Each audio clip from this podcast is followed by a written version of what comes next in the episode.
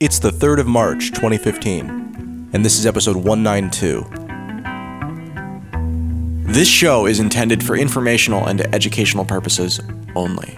What cryptocurrency enables is new, empowering, and exciting, but we're not experts, just obsessed companions walking the road towards a more peer to peer future.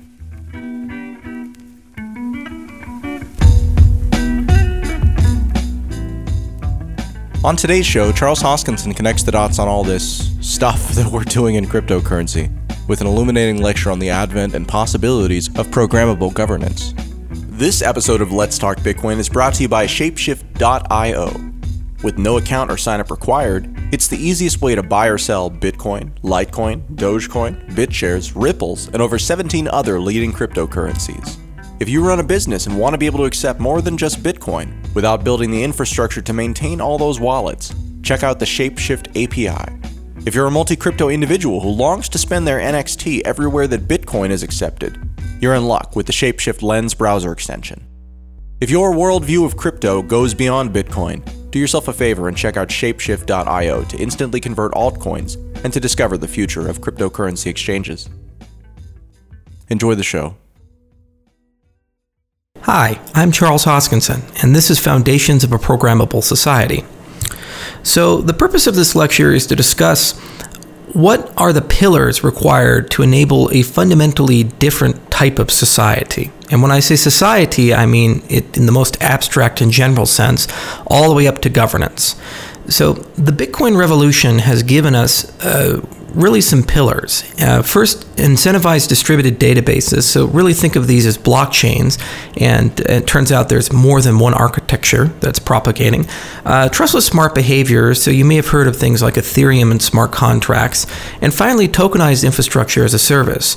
These three pillars uh, are rapidly evolving and they're becoming properly incentivized to a point where they can stand as a foundation for uh, a lot of really amazing emergent properties, which we're going to discuss in this lecture. So let's start with incentivized distributed databases. Well, the first one was Bitcoin, uh, and this came out around 2009, as many people are aware.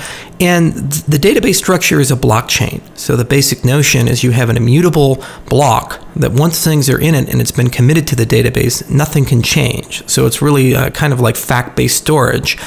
Uh, and there's special rules about who gets to add to that database. Now, initially, the only use case was to uh, store uh, transaction ledger, so who owns what in the network. But over time, they've modified uh, the Bitcoin database to include the op return code, which now allows people to store arbitrary amounts of data, although very small amounts, making it the perfect place to put in hashes or um, other types of uh, integrity checks and things like that. But people said, can we apply the same basic principles of decentralization and incentivization to uh, a file storage system, but make it look much more like Dropbox or um, or other services like that? And that's where the MaidSafe and Storj project come from. Their goal is to achieve decentralization or federation and uh, do this in a way that allows people to store their data securely without any central actor being able to lock them out or share that with other parties. Uh, there's some other ideas as well, perhaps having application specific storage. So, Namecoin or ideas like TorrentCoin come to mind, where they say, hey, instead of having a centralized DNS system or a website that hosts all my torrent files, let's go ahead and put them on a blockchain. And let's create incentive structures specifically for those use cases. So it behaves like Bitcoin, but it's specific for a certain class of uses. And finally, we have IPFS. It stands for the Interplanetary File System, which is uh, perhaps the most evolved of all of these storage systems and involves merging Kademlia, uh, secure file system, BitTorrent and other types of technology together to create uh, basically a, a, secure hash addressed persistent web. Um, the takeaway from this is that all of these types of systems are incentivized, rapidly evolving, and learning from each other. And the end goal is to give us places to put our data. Uh, that is secure, censorship resistant, and uh, very, very resistant to outside actors attempting to tamper with them. They require overwhelming resources. Okay. The second pillar is trustless smart behavior. So think about relationships between actors, and that can be as simple as you and me. That could be a relationship between you and a business, uh, you and a government. In any event, let's take actors in a decentralized system and let's formalize those relationships with a programming language like the E programming lang or Solidity. Uh, and then let's encode certain behaviors. Okay, well, what can we really do with that? Well, here are some examples. We could implement an escrow service. So let's say you and me, we're uh, trading a product, and so you want to give me some money, I want to give you a product. Well, if the product is in the physical world, uh, it's really hard for uh, a blockchain or you know some digital system to know if that's been delivered or not. So we need an escrow agent. So it would be really nice to be able to programmably uh, define how that escrow agent can make decisions, uh, or you know the ownership of digital property. This is a case where we don't need one. Spending conditions and triggers. Uh, so that would be a case of you having a wallet and being able to put locks and controls and policies on how the money of that wallet could be spent. So, for example, let's say you have a Bitcoin wallet and you say, if I spend the first 10% of my money, uh, I only need a single signature, but anything greater than that requires more than one signature. And if I'm going to liquidate the entire account, maybe three. Uh, that's an arbitrary example. Uh, other things like proof of solvency. So, many people in the space are very familiar with Mt. Gox or other exchanges that have uh, been ins- become insolvent, well, it would be really nice if you could match the inputs and outputs of exchanges and make sure that coins haven't flown out. So that you know that the money you've put into an exchange is always going to be redeemable. There's a one to one matching. And perhaps for gambling, you can imagine fairness. Like, for example, if you go to an poker website, how do you know the other players can't see your cards or that your cards are being fairly generated? It would be really nice to, in a trustless way, to validate that uh, your cards are being randomly generated and that when you see the other player's cards, it's for the first time. Uh, trading rules are another example where you have an exchange and you want to make sure the way you use the exchange is identical to everyone else and no one party has an advantage. And there's been some ideas about how to integrate this behavior. So some people believe it should be coupled with the blockchain, so the database itself, and other people believe that it should be disintermediated. And so Ethereum is an example of coupling, whereas Counterparty and Codius are examples of the decoupling. Um, and uh, there's a, a, lot of advantages and disadvantages in terms of scalability, but this is a foundational pillar. It's basically a programmable blockchain where we have uh, the ability to define relationships and we're limited only by our creativity and the underlying cost of execution of the smart contract. Then we have tokenized infrastructure as a service. Now, this one's a slightly new concept, but it's also an old concept. So, decentralized computation and bandwidth, they've been around actually for quite a bit. If you think about BitTorrent, really what you're doing is saying, I'm going to share this file with other people, and in turn, they're going to share other parts of it with me. Uh, it's a kind of a seeder to leecher ratio. If you think about folding at home, that was a very popular and still is a very popular program that uh, shares uh, that uh, computation for the purpose of protein folding. So people can leave their PlayStation 3 on, or their laptop on, or their PC on, uh, and overnight it'll go ahead and fold proteins so that Stanford and others can use that to search for cures for cancer or other diseases. And then there's distributed grid platforms like Berkeley uh, Inc. So there's uh, there's plenty of ideas that have been floating around. With cryptocurrencies, what we've been able to do, however, is we've been able to actually tokenize these services and make them profitable uh, via microtransactions. If you think about protein folding, you probably aren't going to make a lot of money for that because there's a lot of capacity in the network.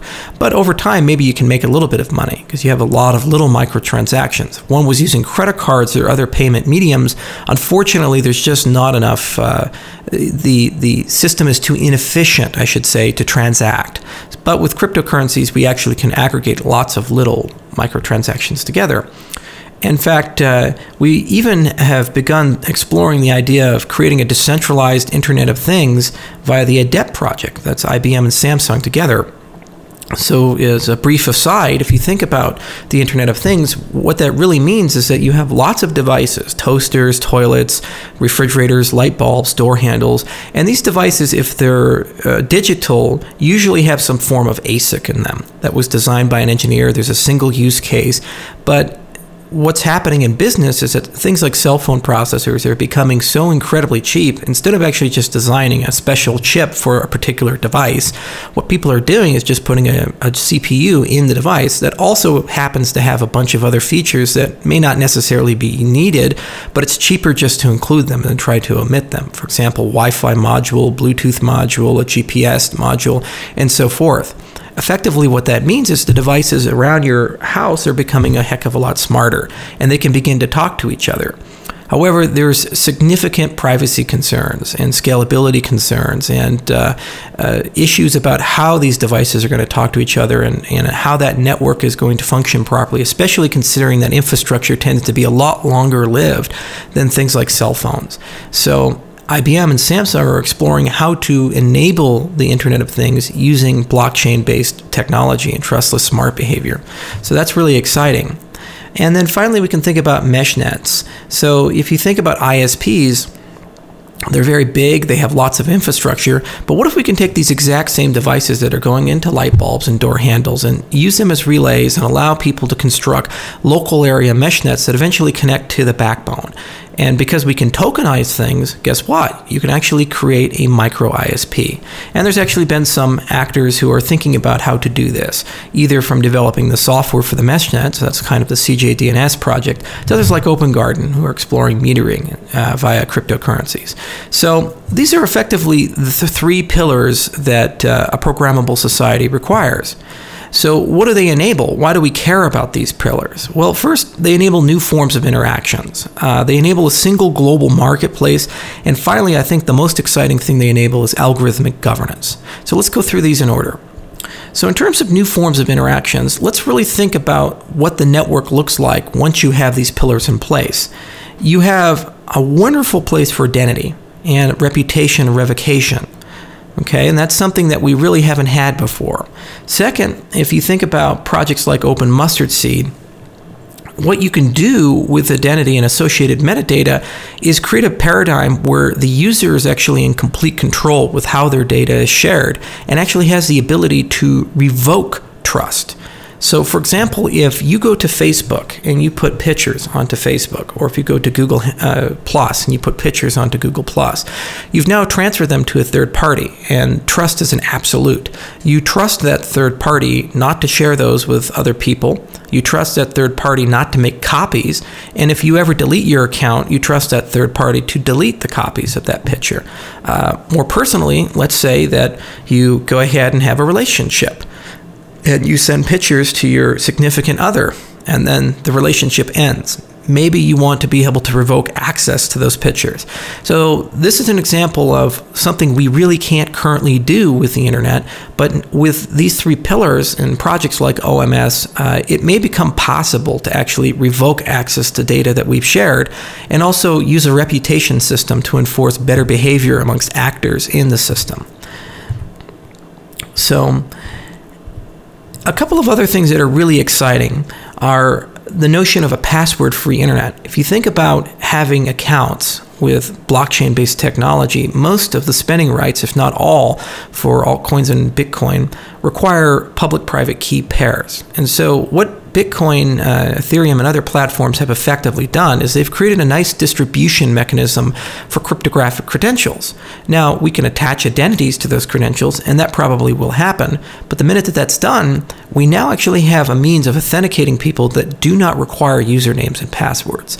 So, moving forward, our interactions will actually probably be more signature based. So, as an example, when you want to log into a web server, instead of using a username and password, you just simply assert who you are are, and the system will look up your public key, send you a challenge encrypted with your public key, and you send uh, the challenge decrypted back. And the only person in the world who can do that is the person who controls the private key credential. So it's a challenge response type of protocol, which is significantly more secure, and it means you never have to remember a single password. Second, if you think about social networks, currently social networks are curated by central actors. If we can actually put most of the underlying data on uh, distributed storage systems and we have a nice web of reputation, a nice identity space, then actually you can create invitation only dark social networks where all of the data is actually encrypted and the only people who have access are trust circles. And again, you'll actually have the ability to revoke certain people's access to the data that you've shared with them via things like OMS all the communication can then be end to end encrypted as well, because every single party is identifiable uniquely, has a reputation, and uh, also has cryptographic credentials. So you can get rid of man in the middle attacks and you don't require certificates or things like that. And so this could actually mean the end of domain name systems as we know it and public key infrastructure as we know it, which is tremendously exciting. Uh, I would recommend anybody listening to this lecture to actually read uh, John Clippinger's Self Sovereign Identity Management essay. Uh, it's actually in the book From Bitcoin uh, to Burning Man. I believe it's chapter two. And it talks a little bit about where uh, controlling one's identity can lead and the types of interactions we can have. It's a very exciting field. So, this is really the first major component that these three pillars enable. An even more exciting component is the notion of a single global marketplace. And so, if we really have a secure, immutable place to store product and service offerings alongside a decentralized currency, well, isn't there any reason why we can't implement a great marketplace that, just like a blockchain, can't be censored or disrupted? So the products or services that you offer, whether they're legal or not, can't be removed. They can't be taken down, even if they're inconvenient to certain actors. So there's projects like Open Bazaar, for example, that are leading the way and trying to figure out how to create a decentralized censorship-resistant marketplace, and are also exploring how to build reputation systems so that there's an economic cost to fraud in the system. In many cases, that will be greater than the uh, uh, the value gained from committing fraud, which is always the key in creating a secure marketplace. If you think about um, eBay's seller ratings. Now, if we use smart contracts in private law, another really cool thing happens. And let's have a brief aside about private law. It's nothing new, it's been around for quite some time. During the Middle Ages, there was a system called Lex Mercatoria, which merchants used. Uh, if you were a merchant you traveled between country to country, it didn't make a lot of sense to try to understand the legal system of every single place you went.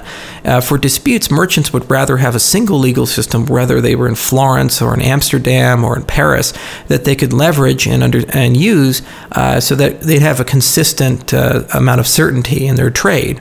Well, the modern day analogy for this is maritime law, and there's systems like UniDroit which are trying to go ahead and uh, create a international global framework of private legal. Uh, uh, relationships. And if we can do this and combine it with smart contracts, then actually what we can do is create an automated global legal system uh, that's basically object oriented, it's very efficient, and it actually applies the same way no matter where we're at in the world. All right.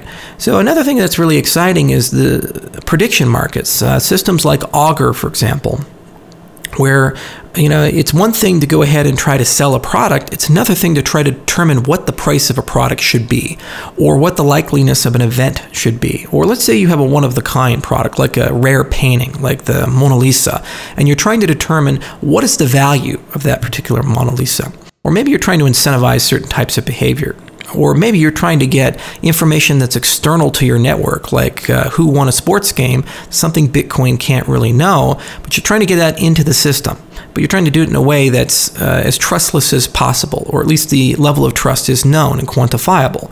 So, projects like Augur and uh, other prediction market systems are attempting to integrate this in a way that uh, is as decentralized as possible.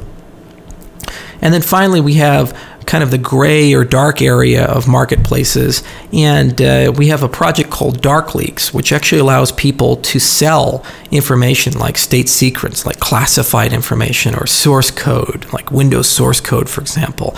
Or perhaps you found an exploit in a software system and you want to share that. Or maybe you have personal information like nude celebrity photos. It turns out that people have found a way to allow you to sell this online anonymously in a completely decentralized format.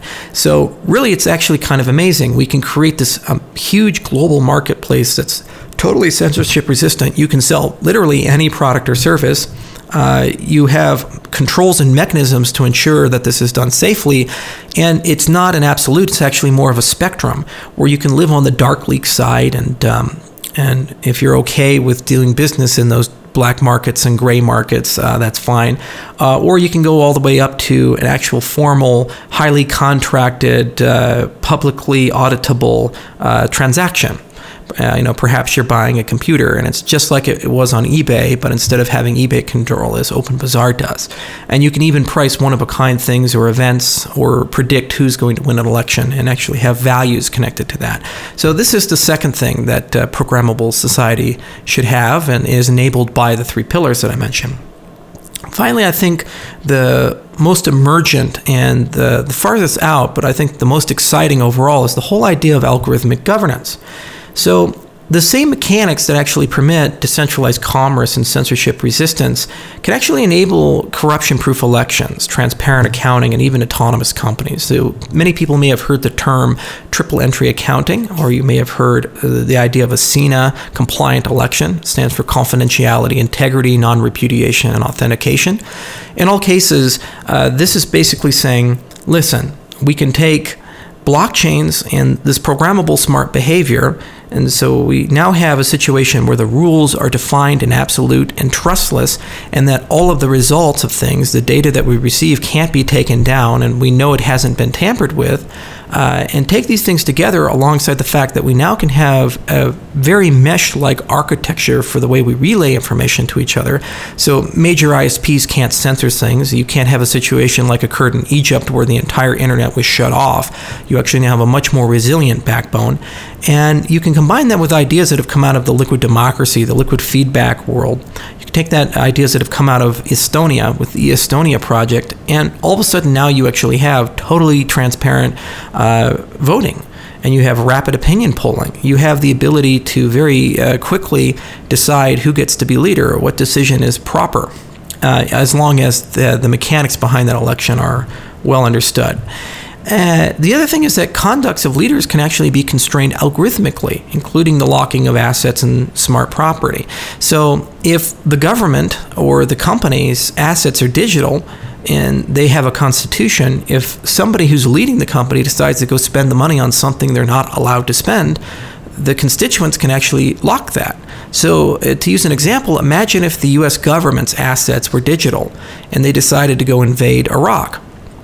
One of the things that could be done if it was algorithmically constrained is that the American population could vote and lock the US government's money so it wouldn't actually be able to pay for the uh, adventure to Iraq, and they'd actually have to convince the voters that this was in some way legal. So this is an example of where you can go once your assets become uh, algorithmically constrained, and uh, your behavior of your leaders are actually constrained by algorithms. In fact, companies themselves can be um, constructs of code and modularized. There's this wonderful term called a DAO. Um, Stan Larimer calls it a DAC, and they basically stand for a decentralized autonomous organization or a decentralized autonomous company. And uh, the basic notion is that you have stakeholders uh, who create a constitution and they have some form of decision rights, and then they elect certain actors because we don't have quite strong AI yet to be these actors to preside over some pool of assets and make decisions about um, how that system should run.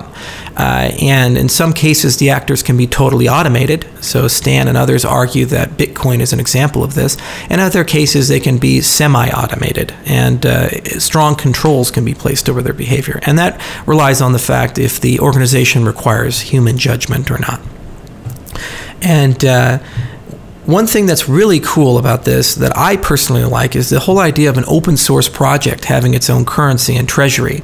So, the BitShares project in particular has uh, begun to explore this, where developers in the BitShares ecosystem are now actually starting to be paid by the blockchain itself.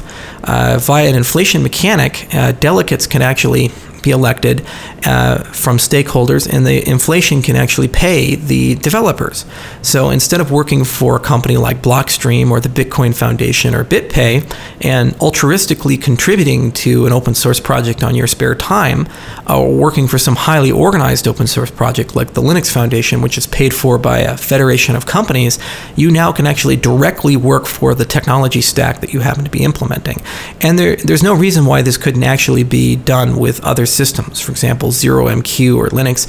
All these things could actually be tokenized. The market could produce a value for it, and then the developers themselves could actually be paid to work for the open source project. So there's no conflict of interest. Um, and if the project becomes very large and very valuable, the system would actually have enough money to do more than just pay for its own development. It could actually pay for marketing and evangelism, venture capital.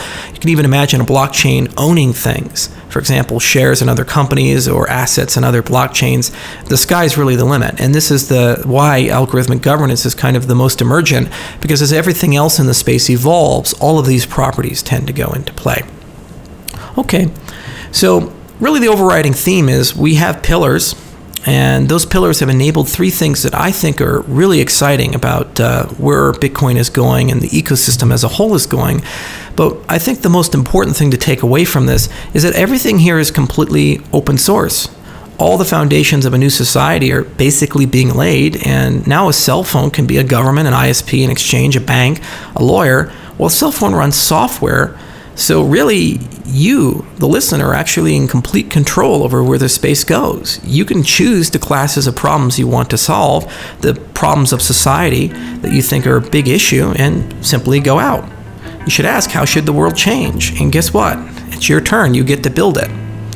All right. Well, thank you very much for listening. I know this was quite brief, and uh, I hope this got everybody listening thinking about where we can go with this technology. And I'd uh, love to get some questions from you. Have a wonderful day, and thanks for listening.